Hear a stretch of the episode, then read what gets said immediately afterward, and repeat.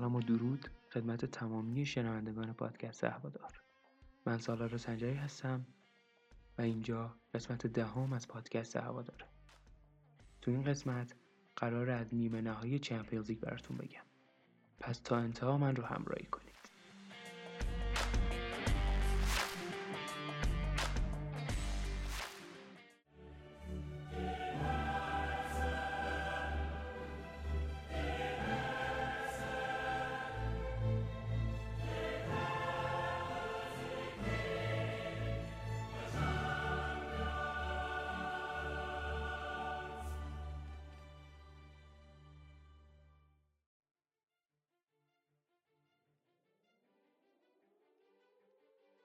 فینال امسال لیگ قهرمانان یه تیم تازه داره و اون تیم منچستر سیتیه.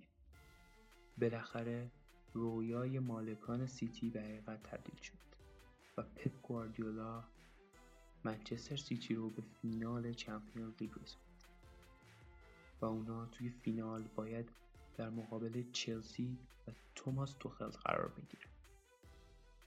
چلسی سومین فینال چمپیونز لیگ خودش رو در پیش داره و در پی فتح چمپیونز لیگ برای دومین باره.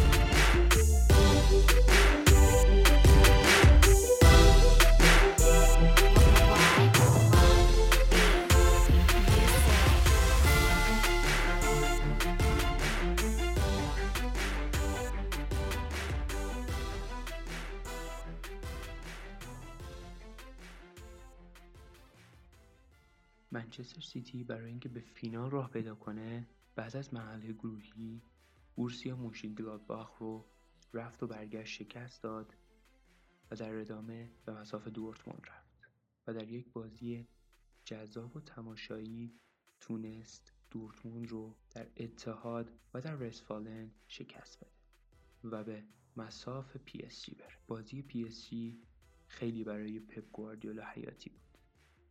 اون میدونست که اگه نتونه این بازی رو با برد پشت سر بذاره و نتونه به فینال راه پیدا کنه، اعتبار چندین ساله اون به خطر میفته.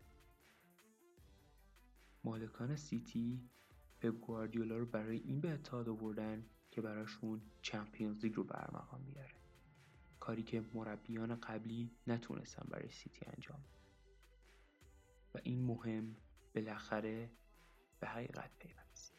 پپ گواردیولا توی بازی با پی اس جی، توی بازی رفت توی پاریس با ترس شروع کرد، جایی که پی اس جی با پوچتینو تونست دقایق ابتدایی بازی رو در دست بگیره و شوک اول رو به سیتی وارد کنه.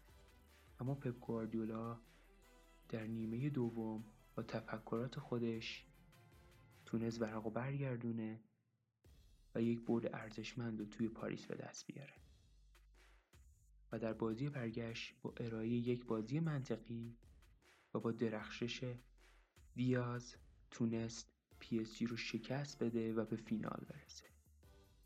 توی فینال با چلسی قراره بازی کنه که حالا توماس توخل روی نیمکتش داره و پپ گواردیولا توی دو بازی قبلی خودش با توماس توخل که سرمربی چلسی بوده دو باخت رو داشته. یه فینال جذاب، تماشایی و احتمالاً پرگل رو شاهد خواهیم.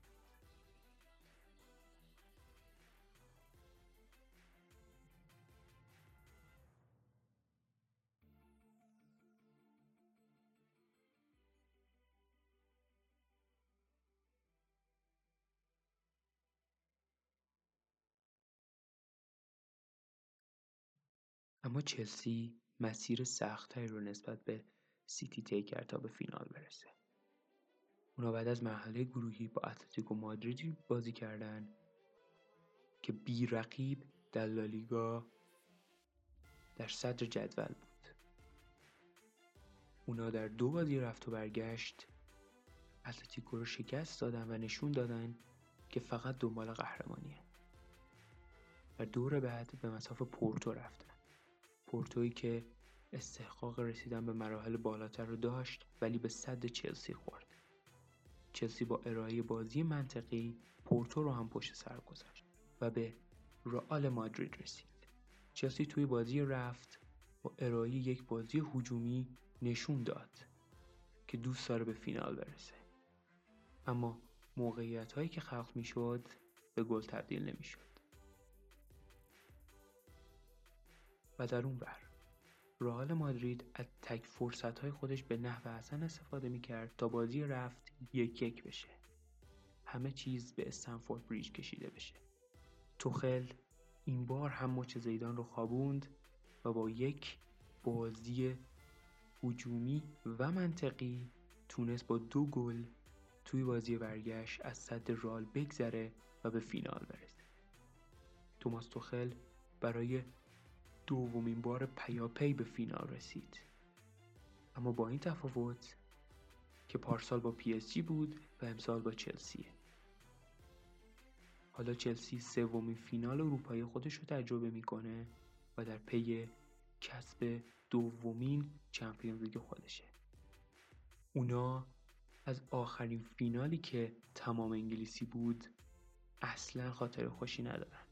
توی ضربات پنالتی مغلوب منچستر یونایتد شدن و حالا باید مقابل رقیب همشهری منچستر یونایتد یعنی منچستر سیتی قرار بگیرن.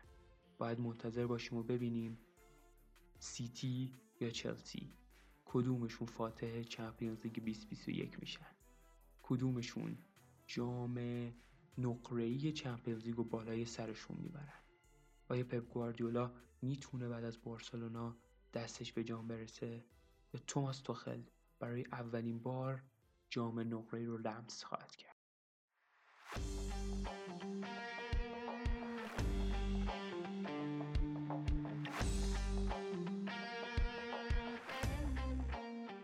خیلی خیلی ممنونم از اینکه من رو تا اینجا همراهی کردید. خوشحال میشم که نظرات، پیشنهادات و انتقادات خودتون رو از طریق شبکه‌های اجتماعی به نشانی هوادار پادکست برای من ارسال کنید. توی توییتر، تلگرام و اینستاگرام. شب و روزتون خوش و تا درودی دیگر بدرود.